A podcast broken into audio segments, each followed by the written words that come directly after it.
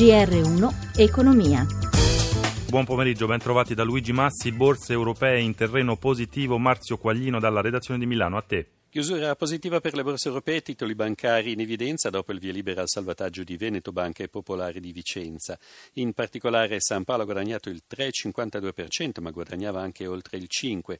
Molto bene anche Banco BPM più 3,79% e Unicredit più 2,22%.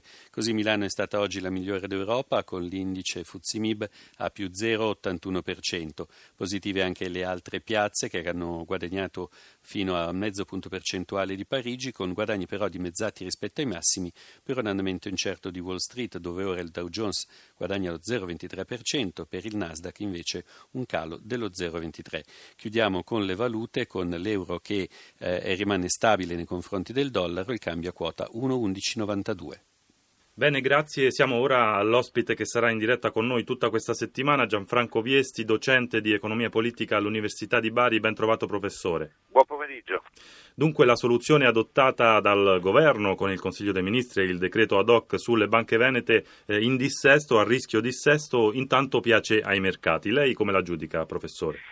Beh, figlia dei tempi, è proprio figlia dei tempi, nel senso che mano a mano che il nostro sistema bancario andava in difficoltà, prevalentemente a causa del cattivo andamento dell'economia, ma anche in alcuni casi specifici per problemi di gestione, eh, cambiavano le regole e quindi quello che gli spagnoli o i tedeschi hanno fatto prima del cambio delle regole europee, noi siamo stati costretti a farlo dopo. E dunque non si può dare un valore assoluto alla soluzione che è stata trovata, ma eh, va visto la circostanza che è stata presa oggi. C'è chi dice che Intesa San Paolo in realtà fa un affarone, chi invece dice che conviene un po' a tutti, anche allo Stato, che tutto sommato eh, non si impegna per cifre eh, astronomiche. Dunque, il mancato fallimento delle due banche è, credo, a giudizio diffuso, una buona cosa, perché appunto al sistema italiano che è gravato anche in tutta la sua parte sana, da un livello di sofferenze molto elevato connesso alla crisi economica, questo avrebbe portato una crisi di fiducia molto forte. La soluzione in sé sembra, ma si vedrà poi con l'andare delle cose, eh, relativamente favorevole per l'acquirente, che ha avuto certamente delle condizioni molto migliori rispetto alle altre banche che pure avevano provato ad intervenire attraverso il cosiddetto fondo Atlante. Dunque vi sono state col passare del tempo delle condizioni che hanno consentito un intervento di banca intesa su una dimensione molto elevata. Non è neanche del tutto vero in realtà che lo Stato metta soldi a fondo perduto perché intanto si potranno evitare i licenziamenti con 4.000 eh, esodi anticipati che si prevedono e poi eh, lo Stato un giorno potrebbe anche rientrare di parte di quei soldi incassando parte delle somme della vendita degli attivi sul mercato. Guardi, il quadro è veramente complicato, non si è potuta seguire per uh, regole europee una strada che forse sembrerebbe, forse è quella principale, cioè di una parziale nazionalizzazione, parziale nel tempo, per cui lo Stato avrebbe preso il controllo e acquisito dunque tutto il recupero dei crediti mano a mano che la situazione fosse migliorata. Si è dovuto dunque trovare un un intervento molto ibrido che va nelle pieghe delle regole europee e innova anche sul piano italiano. È difficile fare delle valutazioni, è molto complesso e ci sono molti più e anche qualche meno.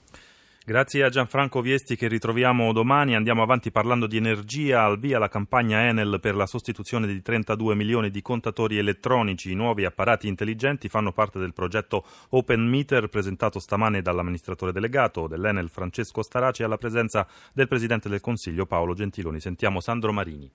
Con un investimento complessivo di 4,3 miliardi, l'Enel si accinge a installare 41 milioni di contatori elettronici di seconda generazione nelle case e nelle aziende degli italiani. 32 milioni serviranno a sostituire vecchi contatori che ormai hanno più di 15 anni di vita e sono superati dal punto di vista tecnologico. I restanti 9 sono previsti per nuove connessioni a richieste dei clienti. I lavori di installazione saranno realizzati da circa 250 imprese esterne e prevedono l'impiego di oltre 4.000 tecnici specializzati. Una boccata d'ossigeno per la nostra economia, ha sottolineato il Premier Gentiloni. Agli investimenti di Enel, ha aggiunto il Premier, si aggiungeranno probabilmente anche le grandi municipalizzate che porteranno il totale a 6 miliardi. I nuovi contatori, che consentiranno risparmi tra il 2 e il 6% dei consumi elettrici, permetteranno agli utenti di avere accesso ai nuovi servizi. L'amministratore delegato del gruppo Enel, Francesco Starace. Si per tutto un altro mondo che invece il primo contatore non permetteva, lato cliente. Avranno a disposizione una serie di informazioni in tempo reale, metterà a disposizione dell'utente consumo istantaneo, prezzo a cui questo consumo viene messo in bolletta, informazioni sul prezzo delle future ore di consumo, permettendo quindi a tutte le apparecchiature di autoregolarsi, se saranno capaci di farlo, in funzione dell'economia che questo potrebbe portare. Quindi è un grande strumento di efficienza energetica, è un grande strumento di domotica intelligente, permette la prepagata, ci dà un allarme nel caso in cui venga manomesso, ci dà un allarme nel caso in cui ci sia un blackout, ci avverte mi sto staccando, quindi è un'apparecchiatura molto avanzata che ripeto in questo momento al mondo è solo l'Italia ad avere. Ci saranno dei costi aggiuntivi per gli utenti? No, questo non avrà nessun impatto in bolletta.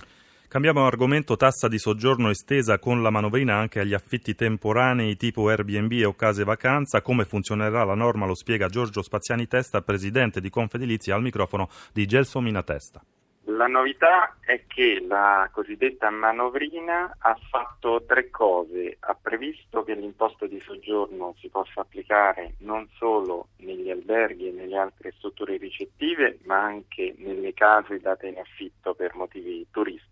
Ha previsto anche la possibilità di istituire questa imposta laddove non sia stata istituita, nei comuni in cui sia stata istituita, nonostante il blocco degli aumenti dei tributi locali previsto da due anni e ha, sempre in deroga a questo blocco, consentito a chi l'ha già istituita di modificarla e quindi di aumentarla. Si va quindi verso una libertà di aumento? Di fatto si va verso un aumento dell'imposizione fiscale su coloro che alloggiano nelle case turistiche o che vanno ad occupare strutture ricettive e quindi si tratta di un potenziale aumento di tassazione che sicuramente i comuni sfrutteranno vista la situazione generale. Alessandro Pazienza per la parte tecnica, da Luigi Massi buon proseguimento d'ascolto su Rai Radio 1.